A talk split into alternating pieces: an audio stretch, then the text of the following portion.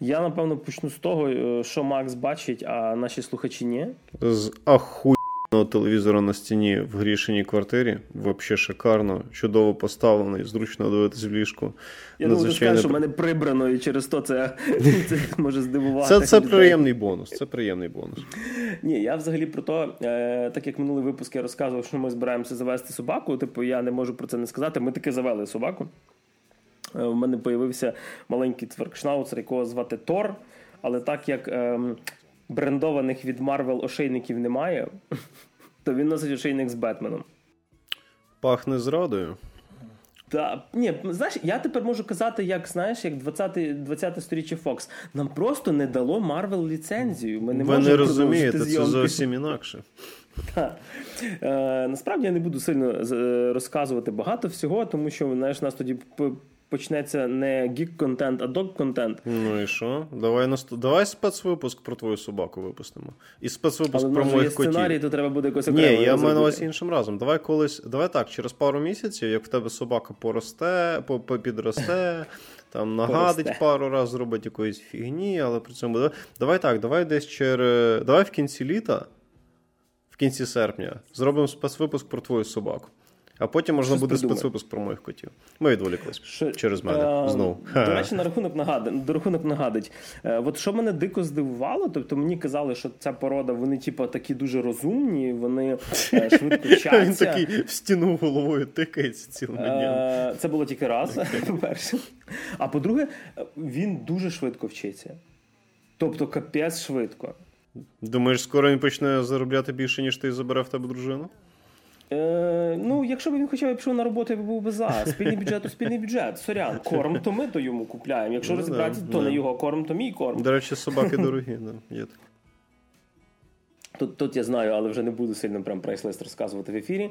Е, от, Але те, що е, він дуже швидко вчиться, це прикольно. Тобто я не чекав такого. Тобто, знаєш, коли е, я думав, що е, привезли пасеня там з зовсім іншої області. Я думав, буде він плакати там вночі, знаєш, там ще щось. Він за два дня спить тільки в своєму ліжку.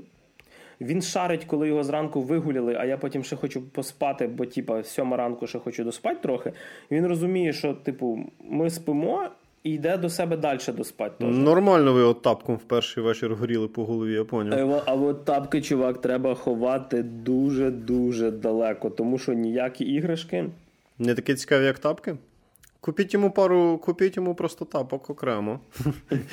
І знаєш, е, гості хочуть взуватись, такі ні, ні, це для собаки. А що у нас є ще сьогодні для гостей? Це є два наших ведучих, які схрестили мікрофони на брудершафт. Як би це не звучало, один з них це Максим Розюк. Головне, що не мечі. Всім привіт.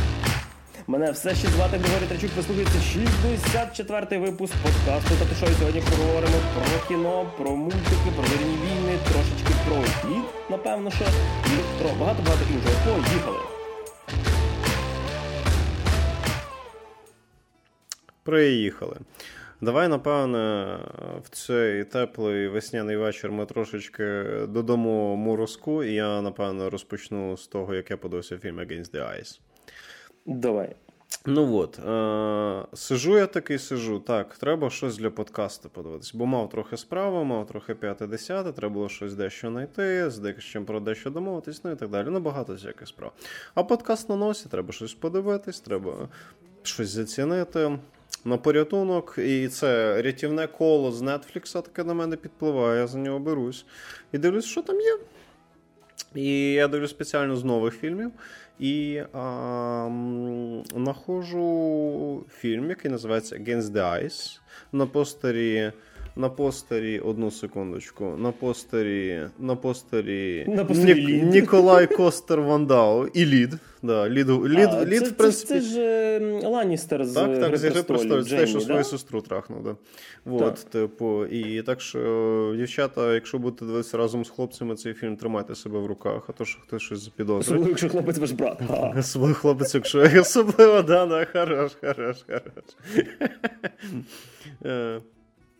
Типу, і е, відповідно ще всякі чуваки, яких ви могли бачити в ролі норвежців і шведів в різних фільмах, в тому числі Нічна, наприклад, але це вже таке.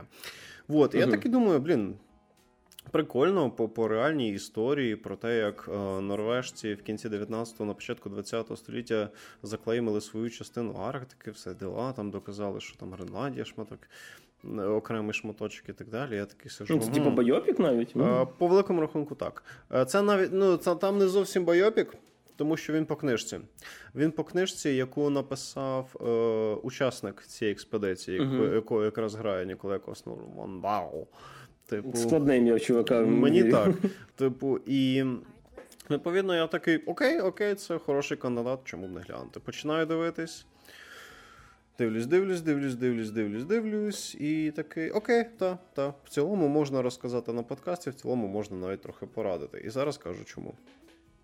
В фільмі перше, що кидається в очі, це те, наскільки вони заморочились з тим, щоб дати вам гарний пейзаж.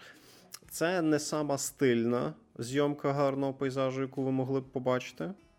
Тобто, наприклад, в якійсь там умовній руці Бога або владі пса це виглядає круче, там набагато краща робота з різними пейзажами і так далі. Але вам одразу кинеться в око, наскільки все-таки гарно і не занадто витончено виглядає Арктика в цьому фільмі. Ну, по суті, головний герой фільму.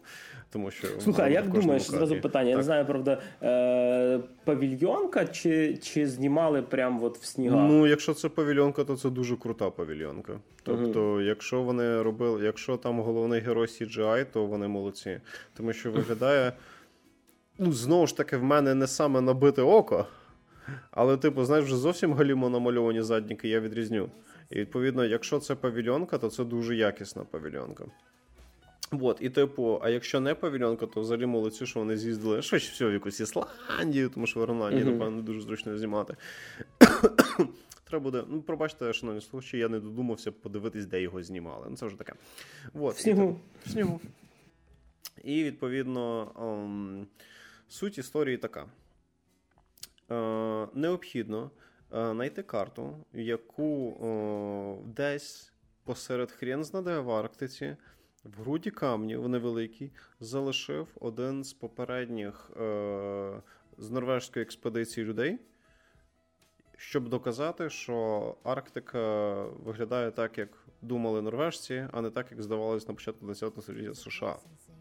Угу. Тому що там було якесь територіальне питання між США і Норвегією в контексті Арктики на початку ХХ століття.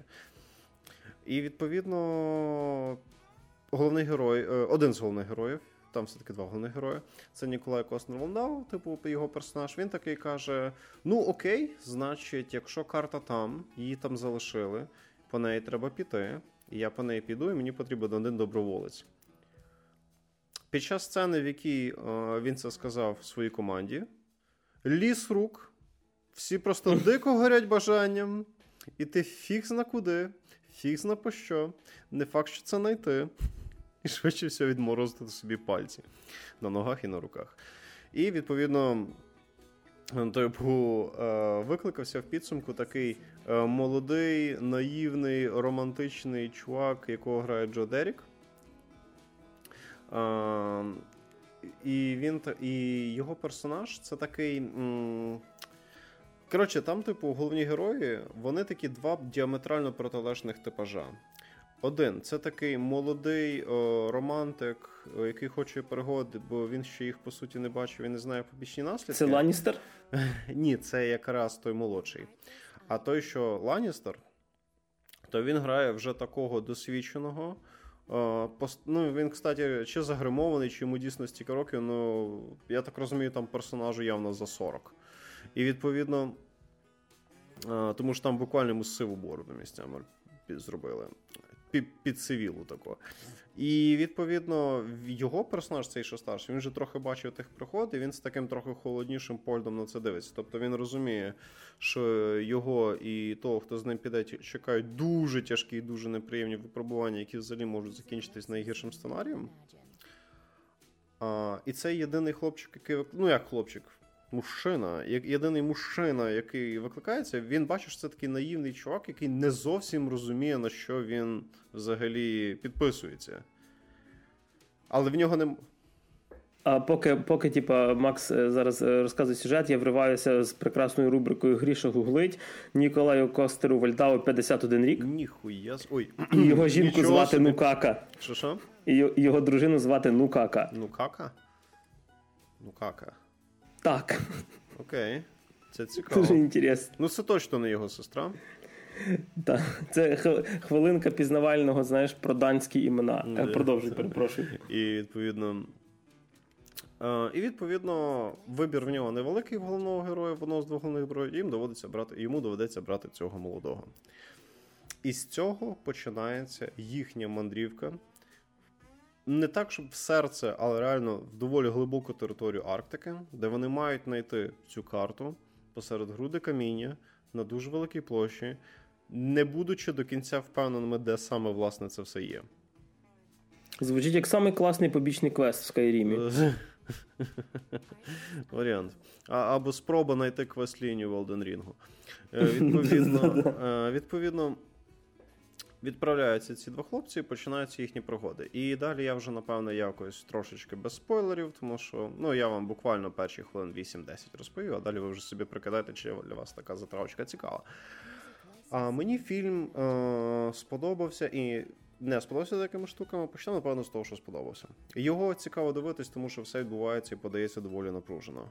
Тобто вони часто попадають, по-перше, вони в ізольованому середовищі, вкрай недружньому, немає ні їжі. Вода це то, що ти розтопиш на вогнищі вечором під час привалу, до того, як ти цілими днями фігачиш на санах е, з собаками запряжними по тій Арктиці. Е, двоє людей, які абсолютно не знають один одного і мають якось більш-менш один до одного притертись, будучи абсолютно різними, внаслідок чого між ними відбувалися конфліктні ситуації. Класний момент з тим, що персонажі трохи не так, щоб трансформуються в ходу історії, а більше розкриваються. Тобто в них просинаються певні риси, які ти на перший погляд в них не побачиш, але вони в них, але вони в них просинаються. І відповідно, ти ніби бачиш. Там прикольна штука, там персонажі, от вони дійсно вони в кінці не так інакші, як просто більше відомі тобі стають. Тобто по них видно, що в них не відкриваються якісь штуки, яких в них не було до того, а просто ти ніби в екстремаль. Е, фільм ще й про те, як е, людина насправді себе проявляє в дійсно екстремальних умовах. Тобто, по цьому ти власне визначаєш повний спектр її характеру. Що теж було доволі класно зроблено в цьому фільмі.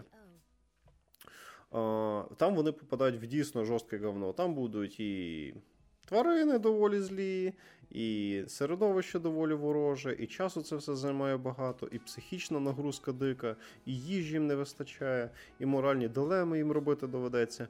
Ну, в цілому. Там це все зроблено дійсно кльово. Тобто, якщо ви е, воно має такі ознаки пригодницького фільму з психологічним трилером, що доволі круто. Е, з проблем. Е, загальна історія в хронологічному плані займає дуже багато часу. Тобто події фільму відбуваються практично рік. Ого. То, ні, ну, чувак, е, вони вони частину фільму верхом на соб, е, в собачій упряжці їхали, що хороший, mm-hmm. але не самий швидкий транспорт. А ще частину фільму все-таки зроблю спойлер, їм взагалі довелось на своїх двох чалапати потім. Mm-hmm. Тобто, закономірно, що долання таких е, територій пішка або з собаками це доволі довго. Це ну, снігоходів ще не було. І події фільму це ніби доволі тривала штука, але фільм триває півтори години. Угу. І місцями подача історії доволі така сумбурна. Тобто місцями трошечки занадто різкувато якось міняється темп історії, або якось воно дуже так накладається. Дуже воно мені нагадало четвертий Гаррі Поттер, фільм по четвертому Гаррі Поттеру, коли там теж був такий епічний монтаж подій, що в тебе ще ніби події тривають не рік, а тиждень. От, типу, таке саме відчуття в мене було, коли дивився цей Against the Ice, тому що ем, воно якось трохи сумбурно зроблено. Плюс в певний момент я не знаю, чи дійсно це це серйозні спойлери, і вони можуть, типу, доволі вам нашкодити переду, але там просто є певні рішення персонажів, які дивні. І, типу, я не хочу сказати, що вони получили. Ну, це ж по реальним подіям. Я не хочу сказати, що нам там першовідкривачами Антаркти... Арктики були дебіли, але певні рішення в цій історії зі сторони персонажів доволі дебільні. І я такий, ну ладно, окей, допустимо. Мені легко судити, я не був в такій ситуації, але місцями там був дурацький вчинок. А, і якщо ви дуже любите тварин, я фільм не рекомендую. Тому що там там є собачки, і в них там дуже сумна доля. От, типу. Ем, В цілому, м, я, опираючись на це коротке рев'ю, щоб якось вам не спойлерити, скажу так: в цілому я фільм рекомендую. Актори хороші, знятий добре. Дивитись в цілому цікаво. Є свої нюанси, але не критичні і враження не псують. Якщо любите пригодницьке кіно, психологічні трилери ось цього чувака Ланістера з «Ігри престолів, рекомендую. Його там багато, грають вони добре. Фільм в цілому напружений. Просто є певні або сюжетні ляпи, або просто дуже дивні рішення зі сторони персонажів історії, яких я просто не розумію. І знову ж таки трішечки сумбурна подача, в силу того, що у нас півтори години втиснуті події майже річної давності. От так я вам скажу. Е, музика класна, операторська робота хороша, каст хороший. З технічної точки зору нарікань немає. От, а поки ми не перейшли ще до одного фільму, про який я змушений буду вам розказати. Гріша такий, я піду посу і пішов. Відбулося нещодавно така подія, яка відбувається щороку. Е, називається вона Star Wars Celebrations. І тут доволі коротко розкажу про анонси, тому що е, для фанатів зоряних війн е, наступних кілька років, ну принаймні два роки, там 22-23, можна сказати, буде просто. Куча всього. Я не можу сказати, що це буде купа всього цікавого, тому що, як мінімум, вже вийшов вийшли перші серії серіалу Обіван Кенобі які я подивився, але про них розповім трошки в наступних випусках, тому що я хочу все-таки оцінити всі шість, тобто весь серіал повністю. Анонсували третій сезон Мандалорця. Серіал про Асоку Тано. Е, це це човіха, яка була падаваном Анакіна Скайвокера в клонічних войнах. Ви її могли бачити в мультфільмі Wars. Е, Твілік, така з синіми мацаками на голові. І на порносайтах по тегу 34. Да, скоріше за все. Е, Star Wars е, Skeleton Crew, який нас всюди перекладають Skeleton Crew як команда скелетів. Е, на жаль, Skeleton Crew це така стала ідіома, яка означає типа кістяк команди, тобто якби основа, те, на чому все тримається. Це не до скелетів відношення прямого немає. Ну тобто, тобто як скелет наша опора, типу тіла, так і Skeleton Crew це опора команди. Коли локалізацію наймають людей, які не люблять займатися літературним перекладом. Ну, от. Е, Знову ж таки, не знаю для кого виход... Е, анонсували серіал ем, Андор. Це про Касіна Андора. Персога. От. От саме таке лице було і в мене, тому що я почав згадувати. Е, Це персонаж з фільму Рук ем, Ван. Я не пам'ятаю, як він у нас був вигнанець один. Це оцей е, фільм по зоряних війнах, який знаю, знаєш, це один з тих небагатьох, що мені сподобався з нових. Він хороший. І там була була головна героїня, ага. і був чувак, який був типу, капітаном цього їхнього ага. корабля. Ага. І це про нього. Ну для мене розумієш, при тому, що я люблю зоряні війни. Я сів і почав згадувати, хто це. Ну, це таке. Ну, блін, тут, по-перше, якщо ти дивишся Rogue One, то ти і так знаєш певні нюанси його ну, біографії. А по-друге, я не люблю приколи, так що я вже скипаю. Попри те, що мені Rogue One сподобався, я його взагалі рекомендую, навіть якщо він загалом зоряні війни не цікаві. От, так само анонсували. Е, Ну, це моя маленька радість, але най буде Knight of the Old Republic 2 на Switch. Ну, перший вже був портований, другий так само вже буде, тому що це одна з тих ігор, яка в мене друге дихання на свічі реально отримала. Це навіть не ремейк, це просто ну реально та сама гра. І мені перша залетіла, от так, як то кажуть, як під чисту воду, і друга так само я чекаю дуже сильно.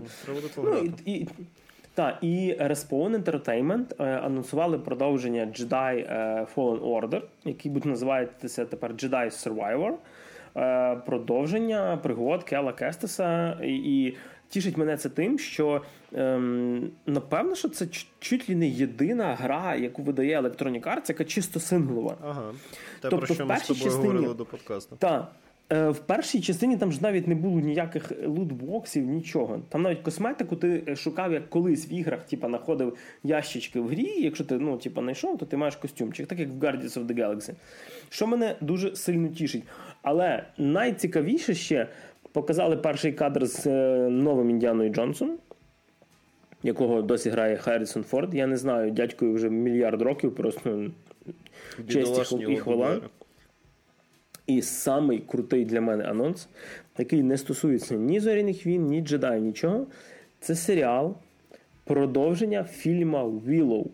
Якщо ви пам'ятаєте, колись в 80-х був такий фентезі-фільм про Карлика, якого грав е, е, Боже, не пам'ятаю, якщо не помиляюся, Уоррен Девіс. Е, це актор, який грав ну, майже в кожному фільмі. Е, дає карлики, якщо ви могли його пам'ятати як актора, який грав ем, головного гнома банкіра в Гаррі Поттері. Він помер недавно. І це продовження про його дочку і про новий новий фантазійний квест. Трейлер, якщо воно буде дійсно так виглядати, як трейлер, тому що на даний момент, коли всякі виходять трейлери е, серіалів по володарі перснів, які нам засипають social justice штуками, то е, він виглядає дійсно прикольною фантазійною казкою, яке не е, пихає нам діверсіті, яке пихає прикольних на вигляд, як мінімум, персонажів. І м, напевно це чекаю я найбільше. Має вийти, до речі, в листопаді цього року, що в принципі доволі не. Недовго чекати, я б сказав. Ну, півроку і вже зможемо подивитися. От. А від Star Wars Celebration ми переходимо Вимушено переходимо до одного цікавенького фільму, який я подивився. Тому що сьогодні буде в нас трошки Марвел і трошки Thirty Seconds to Mars. Нарешті вийшов довгостраждальний е, фільм Морбіус з Джаредом Лето в головній ролі. Про одного з насправді доволі цікавих персонажів Марвел з доволі цікавою історією в коміксах. Він м, не от, далеко не однозначний персонаж, і не в плані, що як Веном, який типу, був лиходієм, а потім став героєм, і він такий от весь смертельний, але насправді він він добрий. Е, Морбіус специфічний персонаж. От, Розповідає історія про лікаря нашого Майкла Морбіуса, який е, має складну хворобу яка постійно вимагає практично постійного переливання крові. Тобто йому там чуть ли не два рази в день треба робити переливання крові, він просто помре. І відповідно хлопчик він був не дурний і почав вчитись на лікаря. Щоб, е, знаєш, як то кажуть, е, його ж хвороба стала ціллю його життя. Тобто персонаж, який фактично нормально не міг ходити, з дитинства жив в якомусь там е, закладі, тип, типу як е, лікарня слеш школа, щось таке. Тобто, все життя його це реально були муки. прям. І вся його історія пов'язана з е, пошуком ліків. І коли я отак от розповідаю, е, ну, для мене виглядає цікаво. Для мене виглядає, що є на чому викрутити драму, є на чому зробити якісь е, спірні рішення, є на чому виїхати. Тобто, знаєш, в люд, людина хвора і весь сенс його життя подолати цю хворобу. Він багато чого там досягнув, тобто він реально він відомий вчений, став там чуть ли не Нобелівську премію, отримує ще щось. Е, ну, ще би Джаред Лето грав на якогось чувака з величезним его. Е, І ти думаєш, блін, та ж стільки можна прикольного витягнути. Але як і проти льоду, фільм йде півтора години. І фільм це по коміксах Марвел. Е, Отже, це обов'язково стараючись... погана комбінація. Розумієш, другий Веном ем, каже, що так. От. Відповідно, е, нам показують два періоди. Коли йому 10 років, е, він живе в цій самій школі і дружить з хлопчиком Люсьєном який Дружить потім виросте. з хлопчиком е, Насправді в них та сама хвороба, типу, і там все нормально. Е, І показують, що коли йому там 25 років, прикольно, Джаред Лето, якому зараз там, типу, він, він звичайно так виглядає, ніби він реально там е, кров немовлят якихось п'є. Але йому, якщо не помиляюсь, там під 50, mm-hmm. і він може грати 25-річного. Ну, можу тільки позастрити. Блін, уявляєш, яким. А, а уявляєш, який це головняк? Може йому навіть алкоголь в магазинах не продають. Ну, Якщо він бороду є, то вже думаю. Цікаво, цікаво. Я думаю, він заходив в магазин, всі кажуть, боже, Джаред Лето зайшов. Розпишись мені на груді. І він каже: мужик з Алабами відійди. А до речі, а виросшого друга його, якого звати Люсьєн, але грає Мет Сміт, 11-й доктор Хто. Е, доволі популярний прикольний чувак, який скоро буде грати в приквелі е, Гри престолів.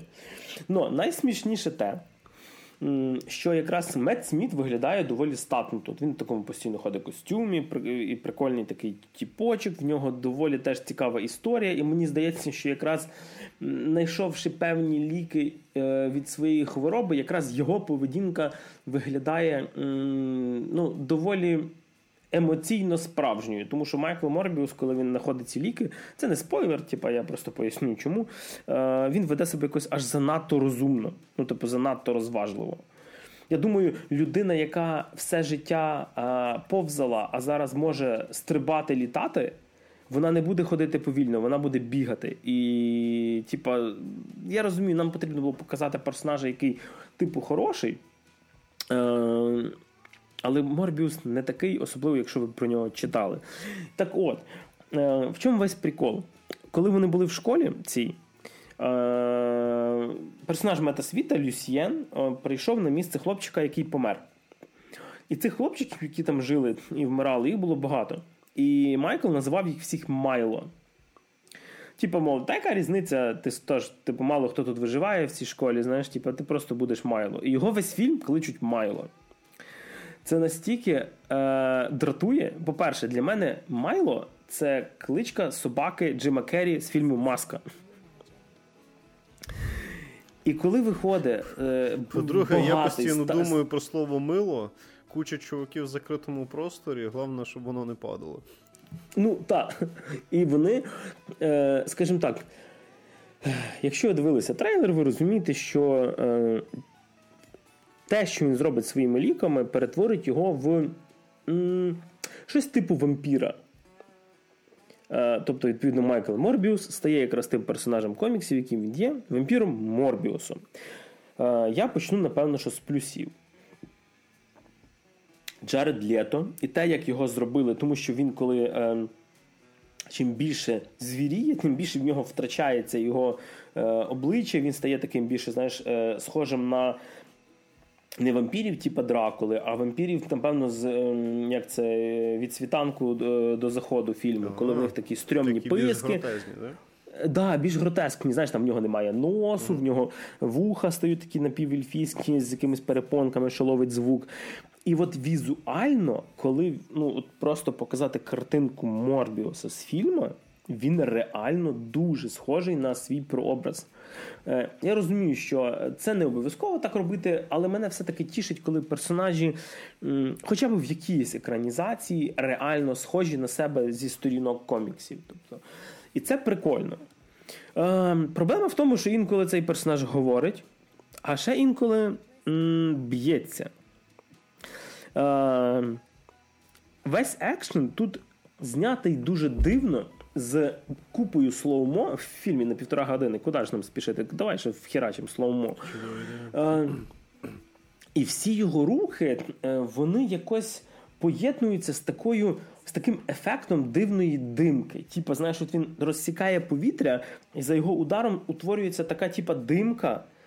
Е- І чим більше він він рухається, тим більше її навколо. Він там летить, вона навколо нього. Він Це знаєш таке відчуття, ніби коли, допустимо, в фільмах е, є бризги фарби. Оце такі самі, тільки знаєш, це якби бризги такого би піску, чи якось так це можна mm назвати, напевно. Ну, Такий специфічний стилістичний прийом. А в коміксі так не було? А, Ні. А, це, ну, Можливо, я ж не я не читав всього Морбіуса, це знаєш комікси там від 70-х, якщо не помиляюся. Старий персонаж. А про нього прямо окремий комікс.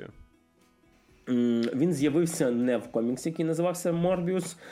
Не можу згадати насправді зараз назву, якщо не помиляюся, Tales Tales of е, Fear, чи якось так вони називалися. Можу помилитися. Фанати, які більш матеріші за мене, вибачте, пробачте. Але є і про нього комікс. Okay. Є комікси старі цих 80-х, 90-х, є комікси нові, які мені менш подобаються, але читав я не багато про нього, не буду дуже сильно заганятися. Це персонаж, який давно в коміксах, але про нього нема таких, знаєш, постійних серій, як там про людину павука просто постійно uh-huh. виходять. Він то з'являється, то пропадає, то з'являється в якихось тімапах з різними персонажами. і т.д. Власне, з якого я про нього і знав, тому що я про цього Морбіуса знаю виключно в мультику 90-х про Спайдермена.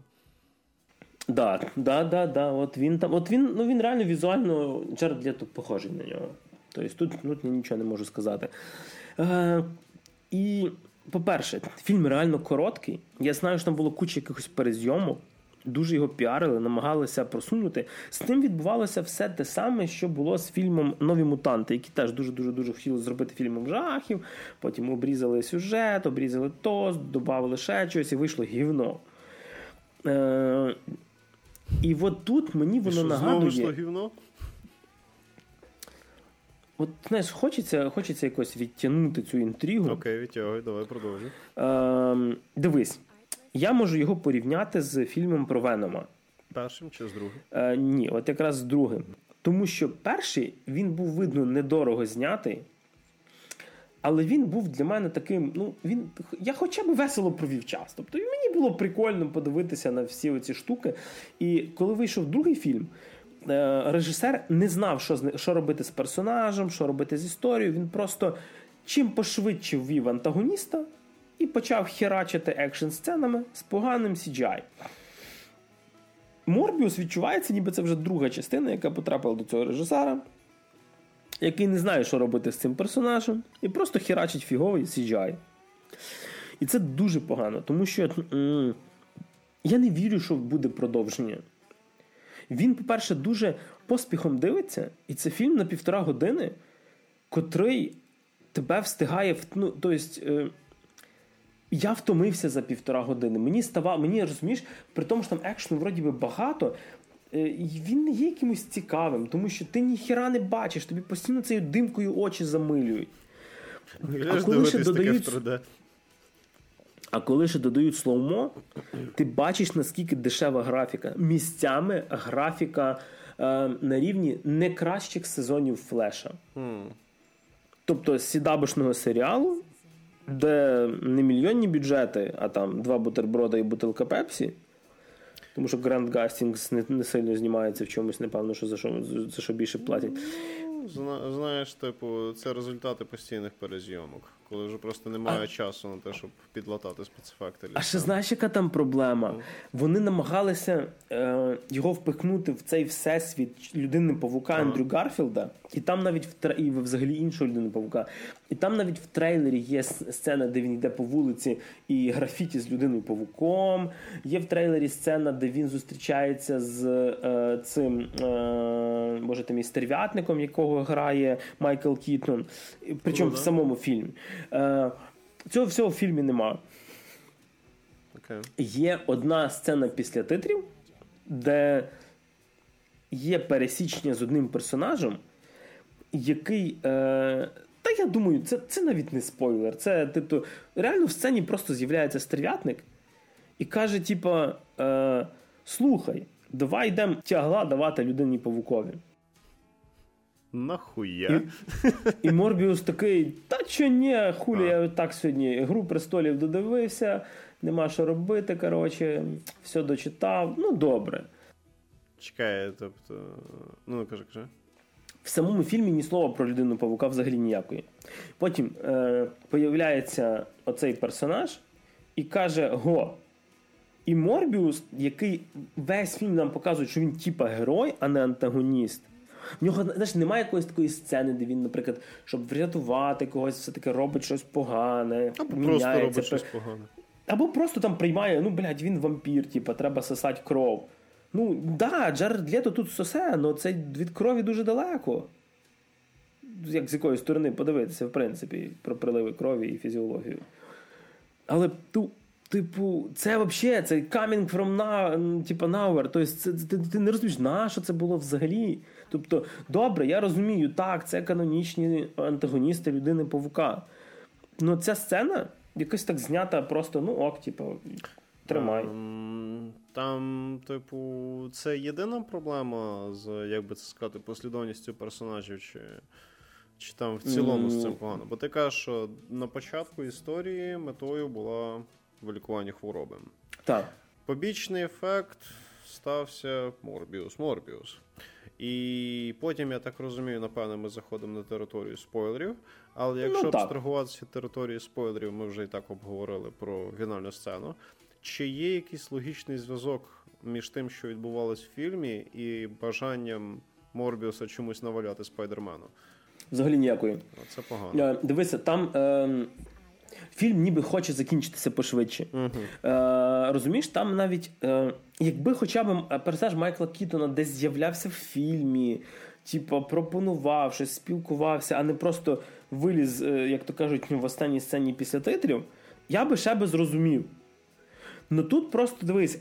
Е, Після фінальної битви з антагоністом нема нічого. Він просто умовно, е, ну це не спойлер, ви розумієте, що Морбіус тут не помирає, боже. Він пере... Я не буду вам типу, спойлерити, хто тут антагоніст, можливо, це вам буде цікаво, але ем, він перемагає антагоніста, просто йде з поля битви, де вони билися, і все. І титри. Тобто Sony настільки задовбав цей фільм, що вони вирішили на всяк випадок не робити його сіквел. А ще, що я хочу сказати, мене з вже драки на рештовках, стройках і ще щось. Якщо персонажі. Коли ж люди почнуть битись в ресторанах, музеях, банях. Та дивися, просто до чого я веду? Вся ця тема, давай е, відведемо битву далеко від людей, почалася після фільму Людина зі сталі. Тому що там, знаєш, пів Метрополіса знищили, і дуже багато було фекань, всяких, типу, що Супермен просто півміста розхерачив. І в всіх наступних фільмах Бетмен проти Супермена, битва десь, коротше, блін, на на задворках, десь на гаражах. Типу. Е, типу Civil War, битва в аеропорту ззаді за гаражами. Веном, битва десь там на, на на, рештовках біля церкви. Тобто має бути.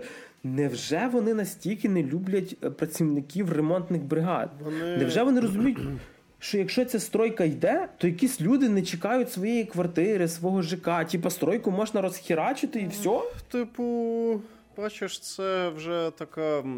Це мейнстрімна західна культура яка з часом стає все м'якшою, м'якшою і м'якшою. Задля того, щоб е, охопити якомога ширшу аудиторію, в тому числі, скажімо так, ніжнішого віку. І щоб фільм після перегляду викликав в тебе тільки позитивні враження і не викликав якихось сумних роздумів. Наприклад, Iron Man або Супермен класні чуваки. Вони нас врятували. Але по дорозі вони вбили купу людей. Ненароком, але тим не менш і ворогів своїх вони вбили, а вбивати ж не добре. І замість того, щоб починати ліпити ось ці моральні психологічні дилеми в голову людини, людині просто знаєш, роблять максимально таку лайтову картинку. Мені тому і аніме, до речі, подобалось довгий час, тому що японці вони все-таки дозволяють собі вбивати невинних нещасних людей, і нерідко той, хто це робить, може бути в підсумку навіть не покараним, особливо якщо ми говоримо про якісь довготривалі історії. І цим мені аніме зайшло, що воно собі дозволяє те, що Голівуд дозволяє собі все рідше і рідше і рідше. Тому це мене навіть не дивує, що ти писав. В сухому підсумку. Е, я все менше і менше вбачаю в Джареді Лєто хорошого актора, по-перше.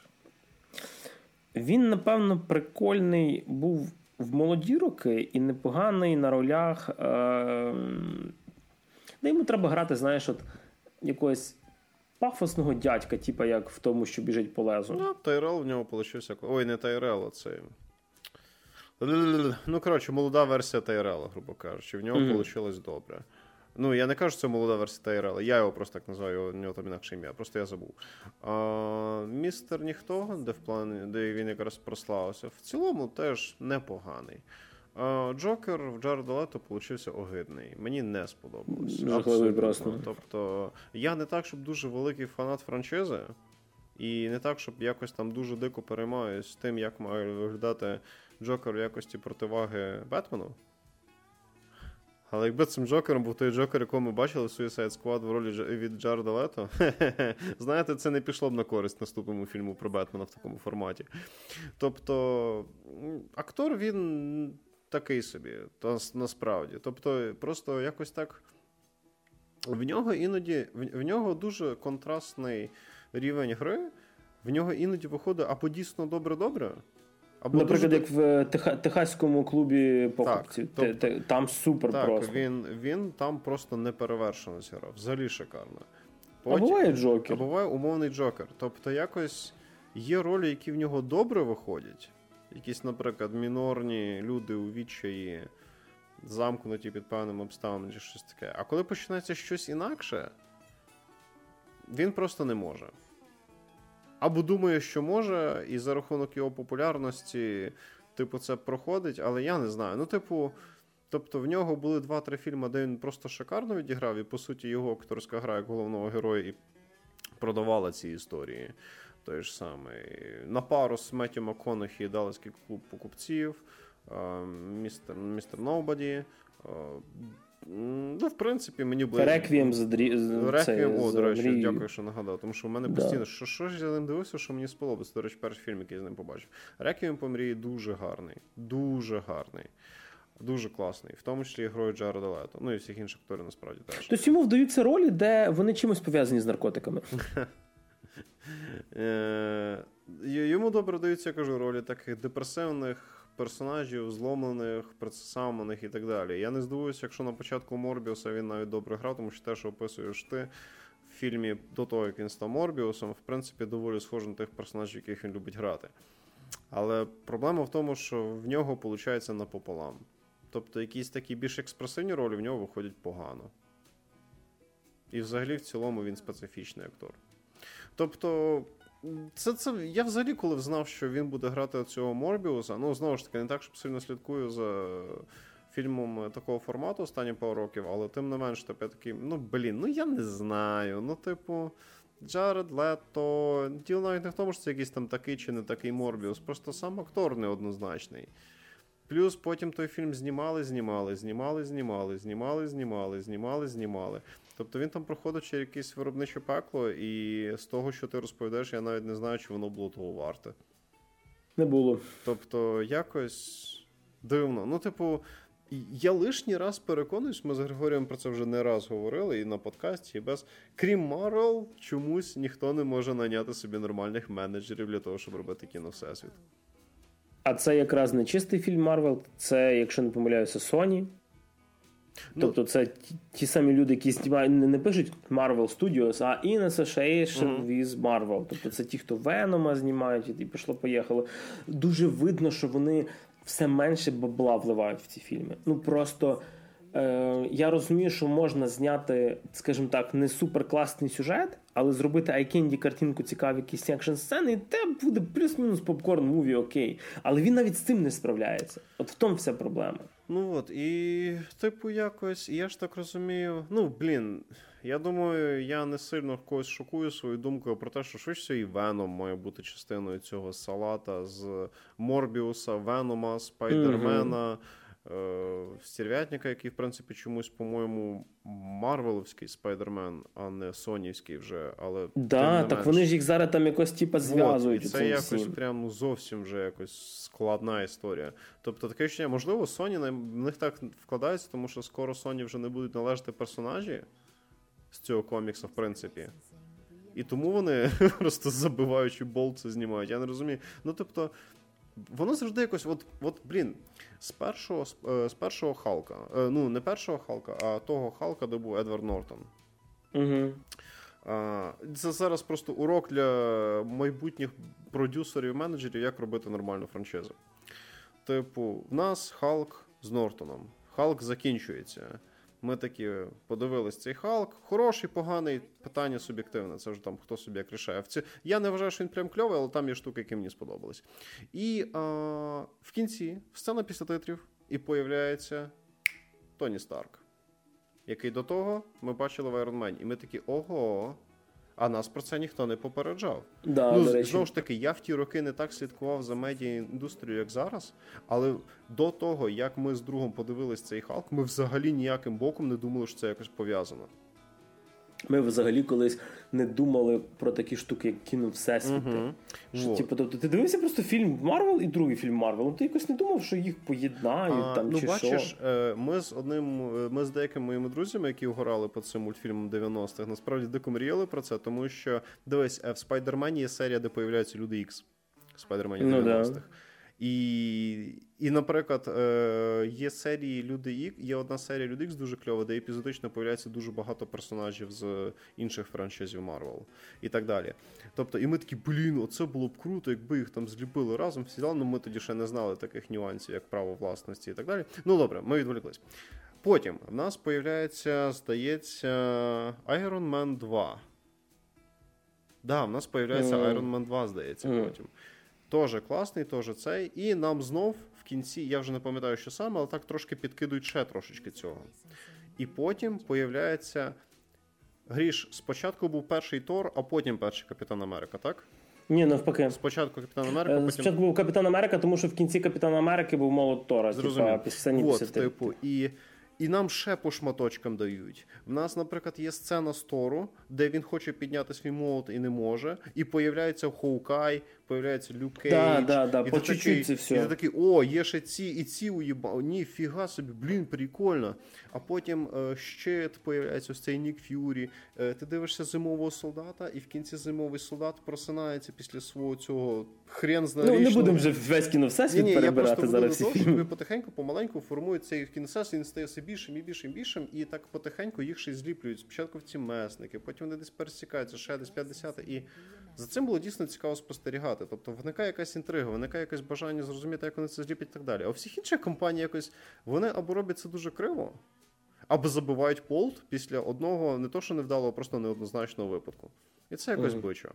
Тому я не здивуюся, якщо і Sony в певний момент просто заб'є болт. Чесно, Sony, давайте забивайте вже болт.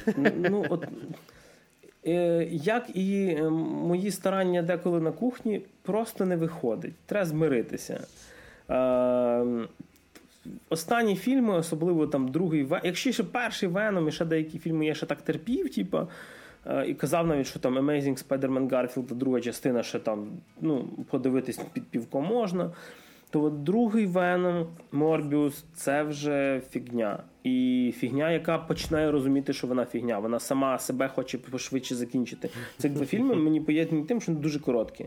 Так що, і чесно, я думаю, ми. Приділили йому більше уваги, ніж він на то вартий. Ну, е, що, люди чекали. І надіюся, наші любі слухачі, що зроб, зробіть висновки. І ем, якщо воно зараз ще йде в кіно, бо в нас трошки через, звісно, воєнні справи ем, всі ці релізи відкладаються, навдивовижу, що все-таки виходять, то ви це поки що скіпайте. А поки ми перейшли, ми ще не перейшли до наступних наших тем. Е, хочу нагадати про те, що я не нагадав з самого початку, що не забуваємо, що в нас в описі є купа, купа, купа всяких лінків, і серед них є не тільки лінки, е, де можна послухати нас на Apple Podcast, Google Google Podcast е, і всякі інші площадки. Є лінк на наш патрон. Ви можете підтримати, звісно, нас. І як завжди, є лінк на фонд Повернись живим, де можете підтримати українську армію наших захисників. А ми рухаємося далі. До серіалів. Мультсеріалів, напевно. що. Мене налякав той знак, який зробив Гріша, коли сказав, що ми переходимо до до мультсеріалів. Я сердечко показав. А він показав сердечко, так, так. Що не він показав сердечко. І до якого ж мультсеріалу ми переходимо? Ми переходимо до серіалу Любов, смерть і роботи, точніше, до його третього сезону. Що, кидаємо е, копійку, хто перший починає? Чи я перший починаю? Давай ти, а я вклинюся, тому що в принципі в мене там не сильно багато, хоча я подивився також всі серії. А, бо, типу, окей. А, в першу чергу хочеться сказати, що мені сподобався третій сезон в цілому, причому, можливо, звучить сміливо, але в мене третій сезон поки що, як не дивно, улюблений. Тобто він мені найбільше зайшов. А, Він мені зайшов чисто. Я розумію, що дещо перепрошуємо там коти бісяться. Типу. Ем... Він мені зайшов найбільше за рахунок того, що е, вони з одної сторони перейшли місцями до певних самоповторень в третьому сезоні. Е, в плані Як мінімум там є серія сіквел. В плані форми. Ну, бачиш, серія сіквел, що фіг з ним. Мається на увазі, знаєш, буває таке, що вони просто під трошечки інакшою обкладинкою тобі те саме в деяких серіях дають. Це було не дуже прикольно, але окей, треба чимось, походу, було просто заповнити їм сезон, і вони вирішили трошки схалтурити. Але класні є штуки, що це стосується меншості серій. А більшість серій кожна так чи інакше на свою тему, і що мені особливо сподобалось, кожна з них з якимось своїм посилом. Там є, е, там дійсно є як мінімум чотири епізоди, я зараз можу від балди згадати, де я можу прямо от зловити, в чому посил автора. І він доволі хороший, він доволі цікавий.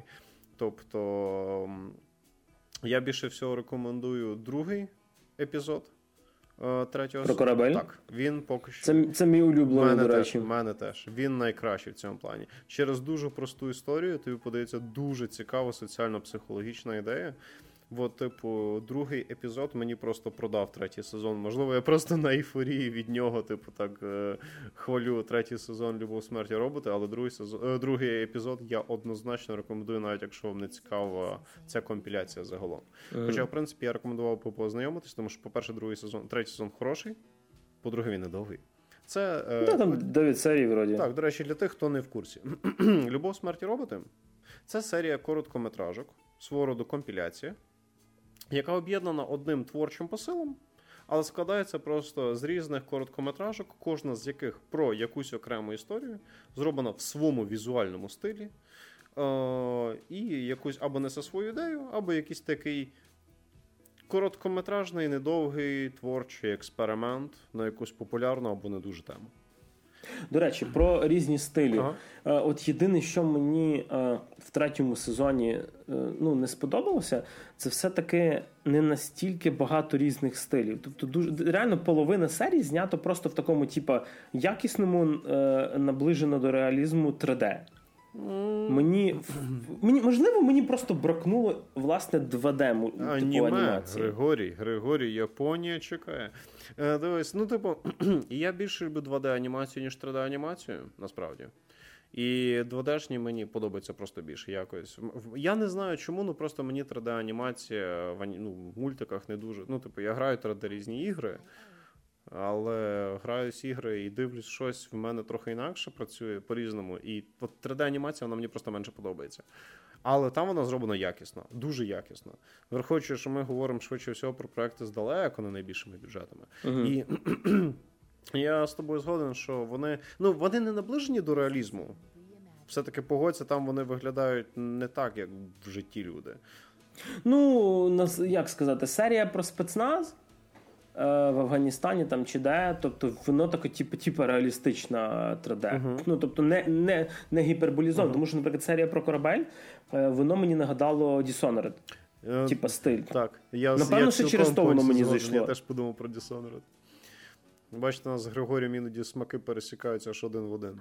І, типу, і, і що мені сподобалось, що е, в принципі згодом з Григорієм, що там не так, щоб всюди реалістичне 3D, але як мінімум три епізоди там зроблені з дуже схожим стилем. Це там про Рій, про корабель і ще один, я вже не пам'ятаю точно. А ще серію про корабель режисер Девід Фінчер.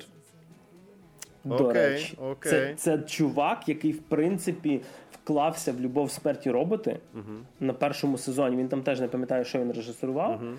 Е, але, типу, це режисер, який фактично дав життя цьому серіалу. Тобто, Ну. Тому що його не хотіли фінансувати, типу. Типу альманах, різні студії, багато Мгм. мікроконтролю. Треба там же взагалі там, е, од- од- там про трьох роботів, наприклад, це взагалі там студія з Іспанії, типу, робить. Е, е, оця, оце про, типа. Астронавчу на цій планеті, де вона несе свою подругу, це взагалі японська типу, студія робить. Тобто розумієш, що це ну це я теж про Це дуже багато сезон. різних творчих колективів з дуже Так. різних куточків світу. І просто, по-перше, просто якось зв'язатись з цими людьми і додуматись, що десь хтось щось таке робить. Це треба дуже багато фестивалів об'їжджати. Або мати дуже хорошу команду людей, які шукають про це інформацію. Ну, Девід Фінчер молодець. Другий епізод про корабель показує, що старий кінь борозди не псує. Тобто, прям взагалі молодець. Тут видно руку мастера. Ну ну. І в цілому мені дико сподобалось, тому що, попри те, що з точки зору якогось безпосереднього сюжету, чи якихось там іменно подій викладених, і динаміки, чи, чи якоїсь там суперрежисури, не всюди вона була, але практично всюди була спроба передати якусь ідею. Угу. І що мені сподобалось, не використовуються занадто складні форми, не використовуються якісь занадто упорті історії. У вас немає якихось занадто складних психологічних переплетів свідомості персонажів. Вам не подають якісь занадто складні зміни. Вам простими, короткими історіями подають доволі цікаві ідеї, що мені особисто дико сподобалось. Той ж самий корабель, ідея влади, відповідальності. Моральні дилеми і так далі. Тобто психологія суспільства в мініатюрі, по суті, тому що є певна штука, яку треба зробити, і для цього іноді треба приймати дуже неоднозначні рішення. Хтось От єдине, що теж 5 е, копійок кинув своїх. На відміну від першого сезону, тут е, багато хеппі-ендів. Тобто тут реально багато серій, які закінчуються добре. Або такою їжею для роздумів. Ну так, типу, просто от я просто я, я пам'ятав, що перший сезон там практично кожна серія закінчувалася якимось жестяком. Ну, типу, тобто ну, чимось поганим. Тобто чимось для або вмирають всі, або от на серія про йогурт взагалі доволі унікальна штука була. Е, От єдине, що скажу, все-таки поки що найгірший мені другий сезон. Я його дуже слабо пам'ятаю, до речі. Я пам'ятаю вот. коротко, я пам'ятаю буквально одну серію, там, де якийсь чи то найманець, чи то детектив мав когось замочити, в нього було завдання. І він потім. І і я вже навіть не пам'ятаю, чому ця серія мені сподобалась. Тобто другий сезон взагалі не сильно відбувся в моїй пам'яті. Угу. От. А третій, в принципі, він доволі прикольний. Якщо, Але от я сижу, згадую, насправді, е, мені чисто от топ дві серії це корабель і серія про е, глухого лицаря. Остання в сезоні. Угу. Джибара, серія Джибара називається. Е, про цю сирену, чи хто вона там така була, вона дуже дивно знята з такими якимось. Е, там от, вона вроді і реалістична місцями, але камера це так знімає, ці, що ці всі рухи видаються якимось дуже нелюдськими. І от вона теж несе дуже цікавий посил в кінці. Так само не буду спойлерити, звісно. Сама смішна це щурі. Сама сама фанова серія це про щурі. Щурі прикольні, і мені про мініатю... і мені зомбі Апокаліпсис in the Nunchal В мініатюрі? Так, так, так. Ці особливо да, початку. Серія, яка практично без слів. Так, це, це, це дійсно було прикольно зроблено. Тобто вам показало надзвичайно наскільки ці історії банальні, прості, наскільки швидких можна подати, це було прикольно. Ну, мої улюблені корабель. Е, мені сподобалось про дівчину астронавта. Е, мені сподобалось про Рій. І ті дві, які сказав Григорій. Про Рій мені сподобалось, тому що там дуже прикольно відображається різниця е, того, як різні види цивілізації розглядають питання виживання.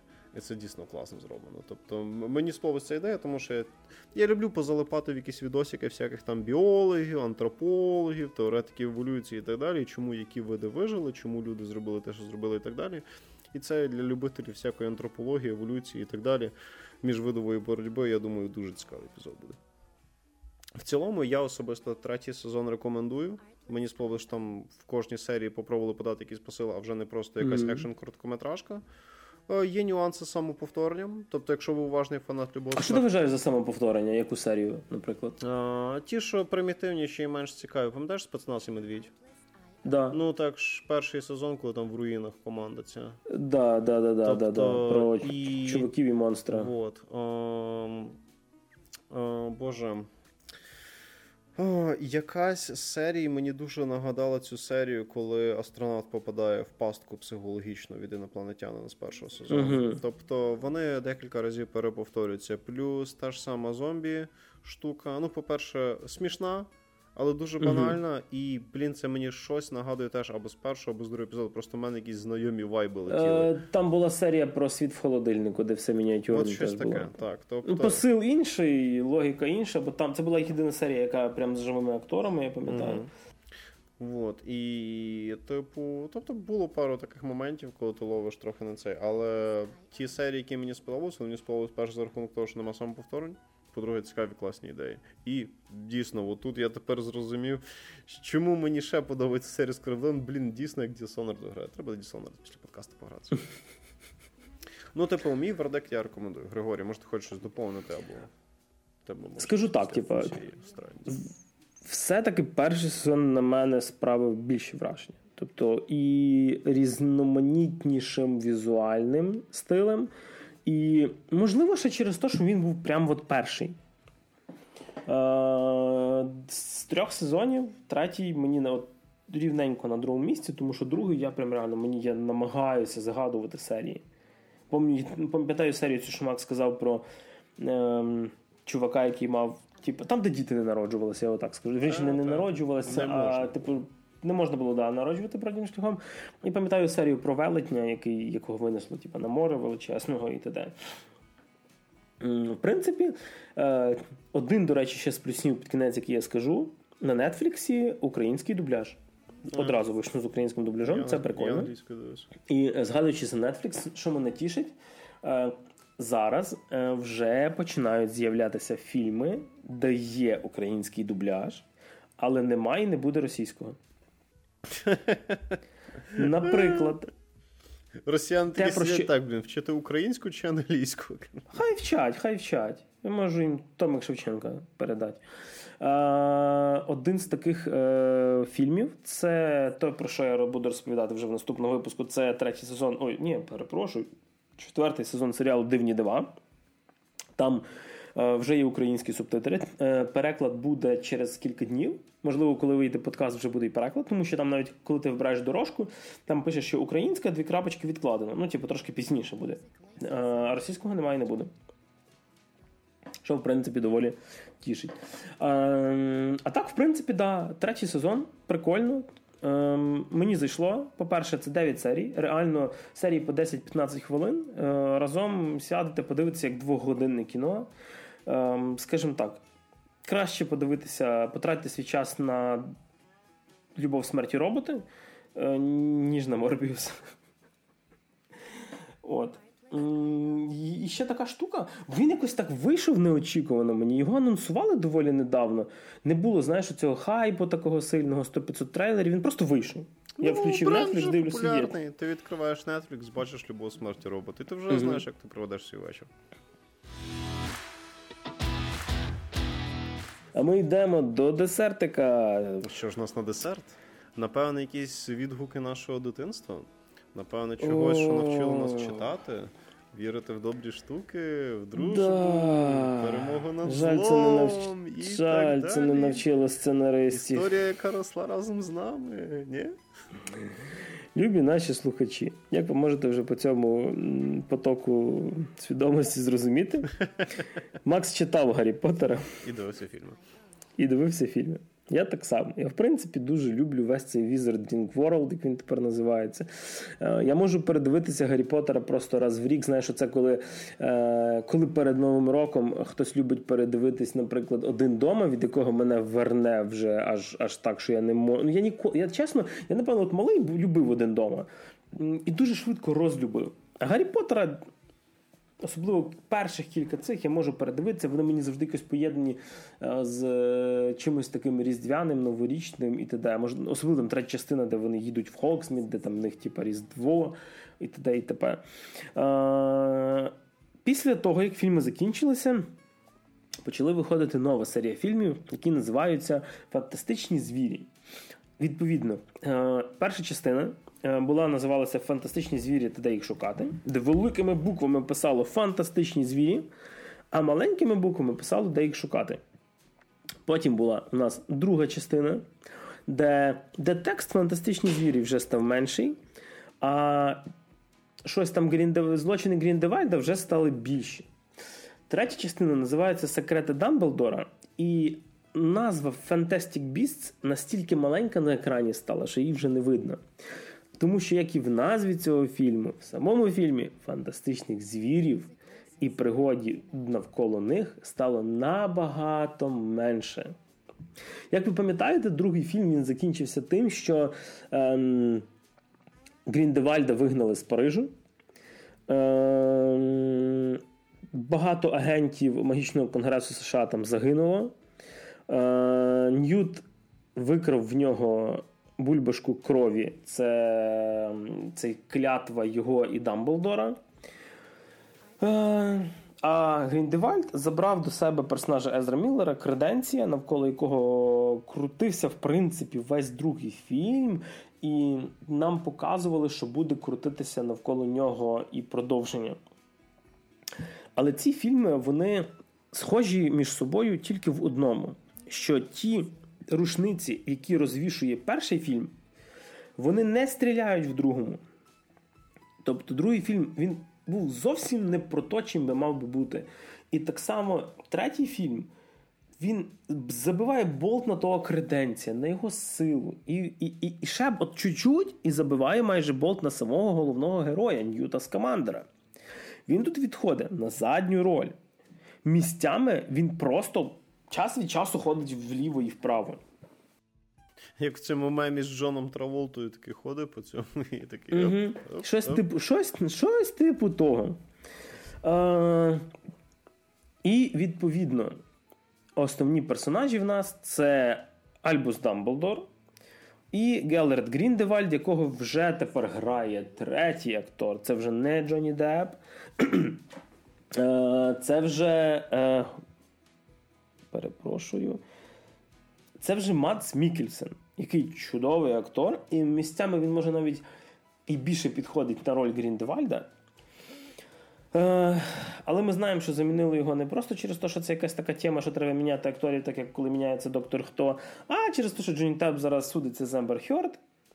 Е, ну, що вже зробиш? Зараз судова система просто всирає цьому доволі хорошому акторі і прикольному чувакові, наскільки я чую по тих відео судових засідань, всирає його кар'єру. Ну, Мац Мікельсен може замінити, ну і нічого. По-перше, вся історія крутиться навколо того, що ем, наш Ньют Скамандер знаходить якусь маленьку істоту, і ця істота якимось чином може бачити майбутнє. І так як цих істот є дві, одна в них, друга в Гріндевальда. Е, і ти думаєш, блін, можливо, він якось буде робити козні, щоб з Ньютом почати битися, щоб підняти якісь повстання, щоб з Дамблдором схлеснутися паличками, і ви трошки пізніше зрозумієте, чого це доволі смішно. Ем, але нам починають впихувати якісь сюжетні стропи про вибори, вибори голови магічного світу. Що? Двох кандидатів, Що? про про Гріндевальда, який, типа, осуджений вбивця, якого роками всі шукають, але він приходить в суд, під, підкупивши суддю, і суддя такий каже: Да ні, він норм пацан, типа, все зашибісь. Що? Е, і, і десь на середині фільму ти забуваєш, що десь на задньому плані є. Е, команда Ньюта з Командера, які от майже 11 друзів Оушена готують якусь махінаційну систему, щоб заплютати Гріндевальда, який має девайс, який бачить майбутнє. І вони між собою ділять саквояжі, і ніхто з них не знає, який в них справжній. коротше. Це настільки каша, що мать його навіть не з комочками, настільки вона перемелена. Я на середині фільму сидів, думав, боже, куди, хто як, хто ти такий? Чи Якийсь персонаж з'являється. Квіні, яка з е, пухляшом цим знаєш, постійно тусила, то була сама прикольна сумна історія в кінці першої частини, де цей дощ, який змиває всім пам'ять, і, і Квіні його цілувала. Він відходив. На що ми забили болтяру таким нормальним в другій частині, просто вернувши йому е, пам'ять. В цій частині Дамблдор маглу дає палочку. І я, вибачте, мене моє пробачте, але мать його, яким хером магл може використовувати палочку. А, повісточка. Всі Чувак. ми рівні, всі ми одинакові, Григорій. А знаєш, в чому прикол? Не повісточка, тому що те, для чого йому дали палочку, okay. ну, я це такий, я не я не буду спойлерити, це такий булшіт. Це весь фільм всі е, успіхи команди, е, як його, всі, всі, всі успіхи команди Гріндевальда. Це просто роялі в кущах. В, в принципі, вони за фільм нічого не роблять. Їм просто час від часу щастить. Знаєш, Просто це... хтось вискакує і каже: Бабам, привіт! Знаєш, Як писав Лао Цзи в трактаті мистецтво війни, якщо достатньо довго дивитись на річку, можна побачити, як по ній пливуть тіла твоїх ворогів. Гріндевальд, походу, вміє дивитись на річку. Е, Друга історія. Е, Еван Макгрегор грає. Е, ой, перепрошую, Джуд Лоу, Джуд Лоу, завжди путаю. Е, Джуд Лоу грає Альбуса Дамблдора. Блін, я просто І думав, міс- ніхіра собі там ще й Еван Макгрегор появився. Ні-ні-ні. І місцями е, він. Ну, тобто він реально схожий на. Ну, ти, ти місця, коли його показують в школі, і він такий весь ексцентричний, ти в принципі віриш, що це молодий Альбус Дамблдор, такий трошечки е, хлопака ексцентрик, який десь там підстьобується, який е, ще чуть-чуть і почне на смерть маленьких хлопчиків, яких майже не вбив Волан-де-Морт, посилати, щоб замість того, щоб зробити то все самому. От, от ти в то віриш. Але. Е, замість того, щоб нам показувати, е, що з Гріндевальдом вони мають оцю криваву е, клятву, яка не- дозволяє їм один одного перемогти. Вони, якщо будуть битися через цю криваву бульбашку, магічний цей е, такий собі, знаєш, не знаю, договір, ніхто з них не зможе перемогти. І перепрошую, але це не спойлер. Як ти думаєш, хто найчастіше з Гріндевальдом б'ється в цьому фільмі? Е, Альбус. Дамблдор. Дамблдор. Тобто, типа, вони взяли персонажа, який де-факто не має можливості перемогти цього персонажа. Ну, типа, і в другу сторону це теж не спрацює. І він постійно з ним товчеться. І це дуже дивно. Е, Це бачу. Мені здається, знаєш, вони хотіли створити е, таку саму атмосферу, яка є в історії про людей X. Я не знаю, чому мені прилітає це порівняння, але це як е, Ксав'єр не може замочити магнето, тому що вони друзі. І, типу, вони не хочуть один одного товкти. Ну, знову ж таки, то, що Ну, я бачив ну- в фільмах гріш, я комікси не читав. Так. Ну тут дивись, А тут замість цього схоже, просто але- якесь закляття, знаєш, тобто. Мгм. І... Це фізіологічно цього не можуть зробити. Так, типу. і це Він- якось не В так нього цікаво. кине камінчика і промаже. Дивись, о, о, окей, а, а там буває таке, що, наприклад, е, тобі, як глядача, пробують вразити тим, що є оці магічні правила, Угу. і персонажі пробують якимось чином так хитро-мудро їх обійти. Чи. Ну, типу, чи є там якісь, знаєш, mind games з правилами цього магічного світу? Тому що. Дивися, е, є один mind game, який е, має глядача е, привести до зацікавлення. Тобто там є штука, типу, з копією магічного саквояжу. Типу, що навіть самі персонажі, які мають берегти цей саквояж, вони типа не знають, чи в нього він справжній, чи це копія. Тобто, типу, ну, і кожен з них має його берегти. І в кого справжній саквояж, тобі е, не прямим текстом, але спалять просто в першій ж сцені з цими саквояжами. м, Окей. Ти зразу поймеш, в кого він. Угу. Просто виріжте одну фразу одного персонажа, один, одну сцену на півтора секунди, коли цей чи ця персонаж, персонажка дивиться на іншого і каже одну фразу, і все. Плюс Ти два на тоді не Да. А тут просто. Я, я просто скажу так: саме цей персонаж має е, оцей саквояж. І виявляється, що це має він. Да. Е, потім оця істота, яка типа бачить майбутнє, яка має просто підійти, вклонитися комусь, і той хтось стане. Вірніше, навіть не так дивись. Нам пропихують ідею чесних виборів, що в них, Ага. типу, демократія і голову цього верховного світу магічного кругу, коротше, е, вибирають люди. Окей. Ну в кінці приходить дядько і каже: вибори можна, коротше, підшаманити. Бля, звісно, можна підшаманити, ви маги, йоп твою. Ви можете галочку в іншому, в іншому місці намалювати, а потім, типу, підтерти магічно десь там, напевно, що його. Ти підходиш до цієї урни з бюлетенями Бінгардіум, Да. Левіоса і такий.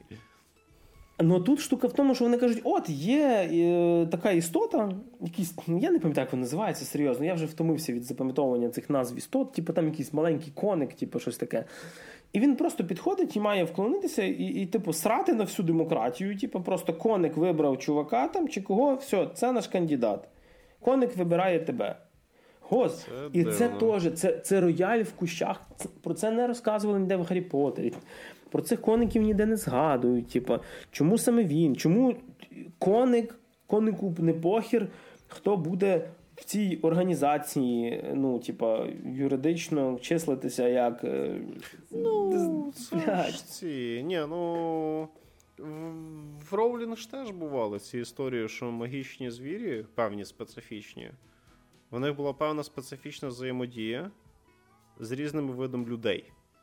Тобто, дементори більше тянуться до людей, в яких було гірша доля там Фенікс, він там тянеться ще до якихось там людей і так далі. Ну тобто, це типа ще більш-менш в рамках, mm. але сама історія просто звучить доволі дебільно. Тобто, знаєш, це це не настільки погана деталь, як просто це деталь поганої історії з того, що я зараз чую. Розумієш, Дементори і Фенікс це були. Сильні, доволі насправді незалежні від людей істоти, по великому рахунку так. Які, та, яких не треба було. Ну, тобто, це ем, а це, грубо кажучи, кишеньковий магніт якийсь. Тобто, типа, це не то, що вони на якійсь вершині гори чекають цього коника, mm. він на там восьми крилах прилітає і каже: Його, ти будеш президентом. Типа, ні, це просто ми його достали з кулька і сказали, йди комусь вклонися. А що, якби нікого з них трьох там не було? Що би зробив коник? Насрав в формі, типу, адреси, блін, куди йти за тим, хто тут немає. Чому він тільки до цих трьох? Типу, це, е, Розумієш, ти коли почнеш про це задумуватися, е, воно починає тріщати все по швам. А вся прекрасність е, світу Роулінг була в тому, що тобі показували очевидно нелогічні речі, але вони були написані так, що тобі було насрати. Ти казав, це магія, і це так має бути. А тут тобі в магію починають пропихувати політику, якусь ще щось, ще щось. Це е, гірше, ніж е, торгова федерація в зоряних війнах в першому епізоді. Mm. Коли замість того, щоб махалися мечами і були пригоди, ми слухаємо про торгові шляхи і про і т.д. і т.п. Типу. І ти такий. Е, я знаю, що ти любиш перший епізод. Вот, Я то пам'ятаю. Но Джаджа Бінкса все одно не стерти з нашої пам'яті. Ну, є таке. Коротше, і саме смішно, що навіть в найепічнішому боєві, який має бути в кінці, е, виграє рояль в кущах. Угу. Тобто перемогу приносить фактично якась незрозуміла мені випадковість. Но вертаючись до наших магічних паличок, Джон Роулінг колись в якомусь інтерв'ю ем, сказала про те, що в Албуса Дамблдора немає дружини, тому що він Трохи використовуючи спорт. Е, ні, використовуючи спортивні терміни, грає з іншу команду. Тобто, що Дамблдор гей. І в кожному з цих фільмів час від часу, власне, про е, фільми я маю на увазі про фантастичні звірі. Про це нагадували. Ну там чуть-чуть.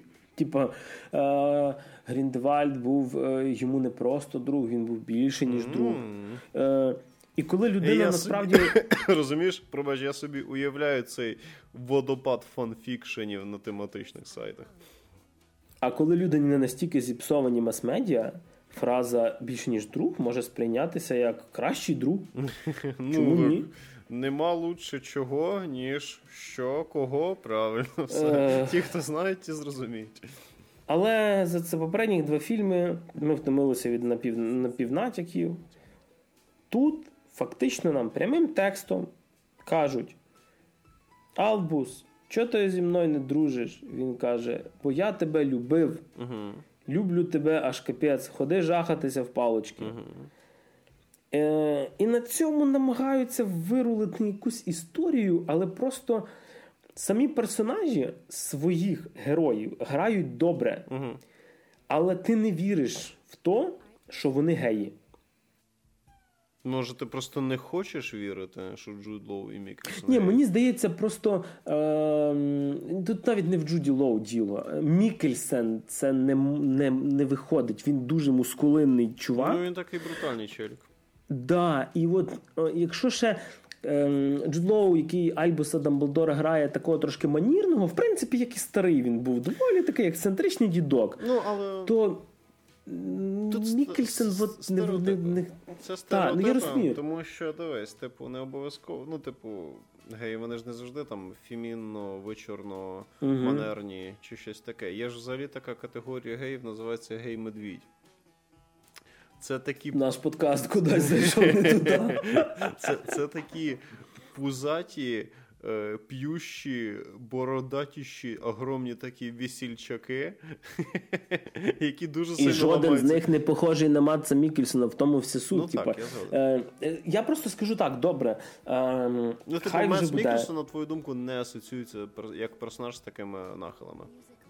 Він мені нормально відіграє Гелета Гріндевальда. Він я можу повірити, що це чувак, який хоче. А вся ідея його, до речі, за весь фільм е, починається з того, що е, він хоче магічний світ підняти війною проти маглів, типа показати світу, що магія є. Але так як ми знаємо історію Гаррі Поттера, яка буде після цього всього, ну це трошки так собі, ну блін, йому це не вдасться, бо світ не знає про магію. І відповідно ти віриш в це все. Шкода, що це все е, замість того, щоб крутитись навколо сили, наприклад, цього креденція, якого Езру Міллер грав з, з, з другої частини, вона починає крутитись навколо виборів. Вони і дуже... двох геїв, Тож... які не знають, що робити. І, ем, Фентезійний добре. світ, який ми заслужили у 22-му році. Добре, я можу я погоджуюся з Максом. Да, Я не буду думати стереотипами, це не має великого значення, в принципі. Похожий він, не похожий. Я розумію, що типу, напевно, що коли більшість людей уявляє геїв, що це в чомусь кольоровому бігає хлопчик, закидає ручку отак от наверх і, і говорить піскляним голосом. Ні. Е, Просто. Якщо нам показують не просто двох чуваків, які там в магічному своєму світу час від часу, як то кажуть, робили один одному, типа всякі авади кедаври, е, в них фантастичних звірях авади кедаври перейшли на інакший це якісь фантастичні дірки йде їх шукати. Фантастична дірка Дамблдора йде і знайти. Типу, це знаєш, е, е, цей ем, шоста книжка, вона тепер починає грати для мене новими фарбами, тому що в шостій книжці Гаррі і Дамблдор вони шукали ж спогади Тома Редла, який Мгм, потім став да. Волдемортом через чашу пам'яті, чесно. Я, я не пам'ятаю, як називається це, що ти вмокаєш неї ниточки в голову і так далі. Слухай, може насправді Дамблдор просто накачував Гаррі Поттера, це все були приходи, а він тим часом робив свої темні діла. Може Тобто, бути. Знаєш, на Гаррі випий це зілля, а я вип'ю своє зілля. А тепер подивись на мій патронус. та, та, але, пан, але пане директоре, чому ваше зілля інакше? Ну, я старенький, мені трохи для інакшого треба. Е, Дивись, по-перше, е, чи вже по-третє, напевно, е, штука в тому, що я нічого проти того, що цих персонажів фактично через твіт Джон Роулінг зробили геями, нічого проти не маю. Но нам подають, що в них не просто був роман, а в них була піпець сильна любов настільки, що вони зробили оце закляття, щоб один одного ніколи навіть не, не намагатися вбити. Ну, блін, поводься, звучить драматично. Е, так, але от ти, коли дивишся на їхню взаємодію в кадрі, Угу. ти не бачиш там любові одного до іншого. Окей, я поняв. Ти бачиш Матса Мікельсона, який, в принципі, доволі круто грає лиходія, і це йому вдається. І Джуд Лоу, який намагається грати е, Дамблдора з старих фільмів. І ти ще бачиш десь далеко-далеко на фоні Едді Редмейна, який каже: А колись це кіно було про мене. Нют Скамандер, типу. Але так як і лого фантастичних звірів відносно сабназви стає меншим постійно. Ем, так і роль головного героя відходить десь далеко. Замість того, щоб це була якась пригода Ньюта Скамандера, нас напихують фан-сервісом і виводять на перші ролі е- персонажів з Гаррі Поттера. Тобто виводять Дамблдор. Я думаю, що, типу, наприклад, якась четверта частина, якщо вона буде, вона взагалі може бути, типу, там, е- про. Я не знаю, там батьків Гаррі Поттера, чому б і ні. Розумієш? е, Десь в ту сторону піду. Для, для мене проблема цього випуска в тому, що замість правильного імені, яке ти говориш, я постійно чую Nudes Commander, коротше. Нюд, нюд, це, нюд з командера. Commander, ну тобто Це, до речі, ще одна, ще одна штука. Е, дуже жахливий переклад е, цих фільмів російською, тому що він в оригіналі Ньют Скамандер. Мгм. І Ньют це англійською саламандра. Мгм. А так як, напевно, російські дублятори думають, що їхні глядачі тупі. Все останніх 90 днів я все-таки з цим погоджуюся. А, вони Скамандер переклали як Саламандер. З тої самої е, опери е, в нас є Кохтевранза з Рейвенклоу в російському та, та. перекладі. замість Хафлпафа. Хафлпафа. Та. Я, пам... я пам'ятаю цю переклад Гаррі Поттера. І Северус Сніг. Там... Типа він холодний, наче сніг. Там, да, та, там от цього, я пам'ятаю цей інтерфільмовський перегляд Гаррі Поттера, переклад е, Гаррі Поттера і філософського камня. Це було весело слухати. От, а що було невесело дивитися, це е, фантастичні звірі та секрети Дамблдора. Ти не і насправді. Взагалі? Ну, дивись, як тобі були попередні два? Саме два фільми, і той, і той. Я досі Ну, по-перше, тобі треба другий подивитися. Uh-huh. Е, Якщо тобі другий сподобається, uh-huh. в принципі, можеш глянути. Ну, я не рекомендую йти на йти в кіно. Е, дома подивитися, зробити чайочку собі, е, не паритися, що ти можеш відволіктись десь на якийсь телефон, на якийсь це от. Ем, в кіно взагалі не рекомендую. Е, я не знаю. Це фільм, який взагалі не знає, чим він хоче бути. Він хоче з одної сторони бути епічним протистоянням двох персонажів. З іншої сторони, він хоче бути один з тими друзями Оушена. З якоїсь ще третьої сторони він хоче бути Е, Політичною якоюсь повісточкою про повісточку про вибори. Але всі ці три штуки вони не розкриваються, в них на це нема часу. Головні герої, як там, до речі, ще персонажів нам нахерачують в ту їхню команду. Е, при тому, що дуже багато додають нових персонажів, а деяких старих, які вже подобалися глядачам, виводять майже на весь фільм. Прекрасно. Е, Було одне для мене. Е, скажімо так, приємність була непогана. Е, це е, персонаж, який грав, зараз скажу, в серіалі Господи, в серіалі Час. Це німецький актор Олівер Масучі, який грав в серіалі Час, якщо я не помиляюся, Ульріха, якогось там Ульріха, вже забувся. Угу. Поліцейського, цього, який попав в 80-й рік. Він прикольний актор, доволі харизматичний і місцями похожий на Матса Мікельсена. Чомусь мені він схожий. Саме через то в кадрі, коли вони були двоє, дуже видно, як е, ну, знаєш, їхні харизми намагають битися. Знаєш, датчани, німці, австріяки, шведи, ти знайдеш багато спільних рис. Ну, що я скажу в підсумку? Чесно, е, це краще, ніж Морбіус. У нас в мене скоро Морбіус це буде таким, знаєш. Е, коричневим стандартом гівнялості. Mm, в принципі, я... можна якось його, як то кажуть, під пивко піде. Але чим далі від Гаррі Поттера відходять ці фільми, тим вони далі відходять від аудиторії Гаррі Поттера. Можливо, вони розраховані на когось іншого. але це це мені так не здається. Мені здається, просто фільм захотів погнатися за всім і зразу, плюс вирулити на тому, що Джонні Депп вже не буде грати. І до речі, от якби Джонні Деп грав тут далі, далі Гріндевальда, я би з його манірністю в їхній роман з Джудом Лоу повірив би. Ну, Джонні Деп більше вписується в стереотип більшості людей про геїв, які не знають геїв. Тут є таке. І напевно, що сказати мені більше про це нічого. Слухай, а, типу, як ти думаєш, взагалі, а, ну я поняв, що об'єктивно фільм такое. Mm-hmm. Якщо тобі капець-капець цікава історія, то типу можеш, як ніфіг чим буде зайнятися, подивитися mm-hmm. у вільний час. Так, саме так. Але загалом, я так розумію, по тому, як ти порівняв з першим і другим фільмом, загалом історія не стає цікавішою, вона не розвивається, і, можливо, історія взагалі буде все. Ем, Я боюсь, що е, якщо він не заробить бабла, то в нас буде не ну, тобто, е, він закінчується знову ж таки, розвішивши чеховські а, е, рушниці. Тобто теоретично ідея має продовжуватися. Історія має, має продовжуватись. Так. Е, вона прям має продовжитися. Але якщо він не заробить грошей, то не вийде. Я би, знаєш, насправді, що б хотів би. Заберіть Девіда Єйца з режисерського місця. Він зняв 4 чи, чи 5 частин Гаррі Поттера, і всі три е, фантастичні звірі. Він видихся тут треба тут треба якогось м, свіжого бачення. Блін, я я би знаєш, ти сказав про свіже бачення, а я подумав про Кріса Коламбуса, який знімав філософський камінь таємну кімнату. Знаєш, було б цікаво. Е, Але, ну, напевно, Коламбус ну, е, сам відмовився далі знімати, тому що Круто. ні, ні, коли він третю ж йому третю пропонували. е, І Коламбус відмовився, просто чесно сказавши, що він вважає, що, що він, типа, більше нічого не привнесе. Тому що фанати, коли вийшли перших два фільми, перший оцінили краще, ніж другий. І е, сам Коламбус побачив, що в нього другий фільм вийшов вже трошки гірше, Мгм.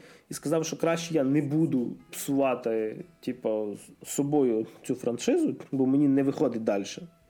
Це так як Нолан, який зняв три Бетмена, і на третьому сказав, я не буду далі знімати, бо я вже видихся. Це, до речі, Е, круто. Це- Фраза, яку мав би сказати Девід Єйтс. Це, це, при- це, це фраза, до речі, справжнього митця. Це людина, яка, ну, розумієш, треба заробляти гроші, але вже зовсім помоїтись не збирається. Це круто. Тобто, в цілому історія стає гіршою, і її сенс дивитися, якщо ти просто виключно фанатієш від цього всього діла. А так загалом. Тільки, тільки так. Я зрозумів. Ну, я другий подивлюсь. А після того, як подивишся другий, то скажеш, що тобі Окей, далі. окей. Отакий от в нас був 64-й випуск подкасту. Та те що не забуваємо підписуватися на всі наші лінки всюди, де тільки можна. А, саме через те, що окрім подкаст площадок, ми тепер вже є і на Ютубі. В нас також є прекрасний ліночок на наш Patreon, де гроші ми всі все-таки зараз передаємо на повернись живим. Лінк на який також є в нашому описі. А в студії сьогодні, як завжди, з вами теревенили про кіно, серіали та трошечки навіть про мультики. Максим Морзюк. Всім па-па. Мене все ще звати Григорій Трачук. До побачення, як завжди, почуємось.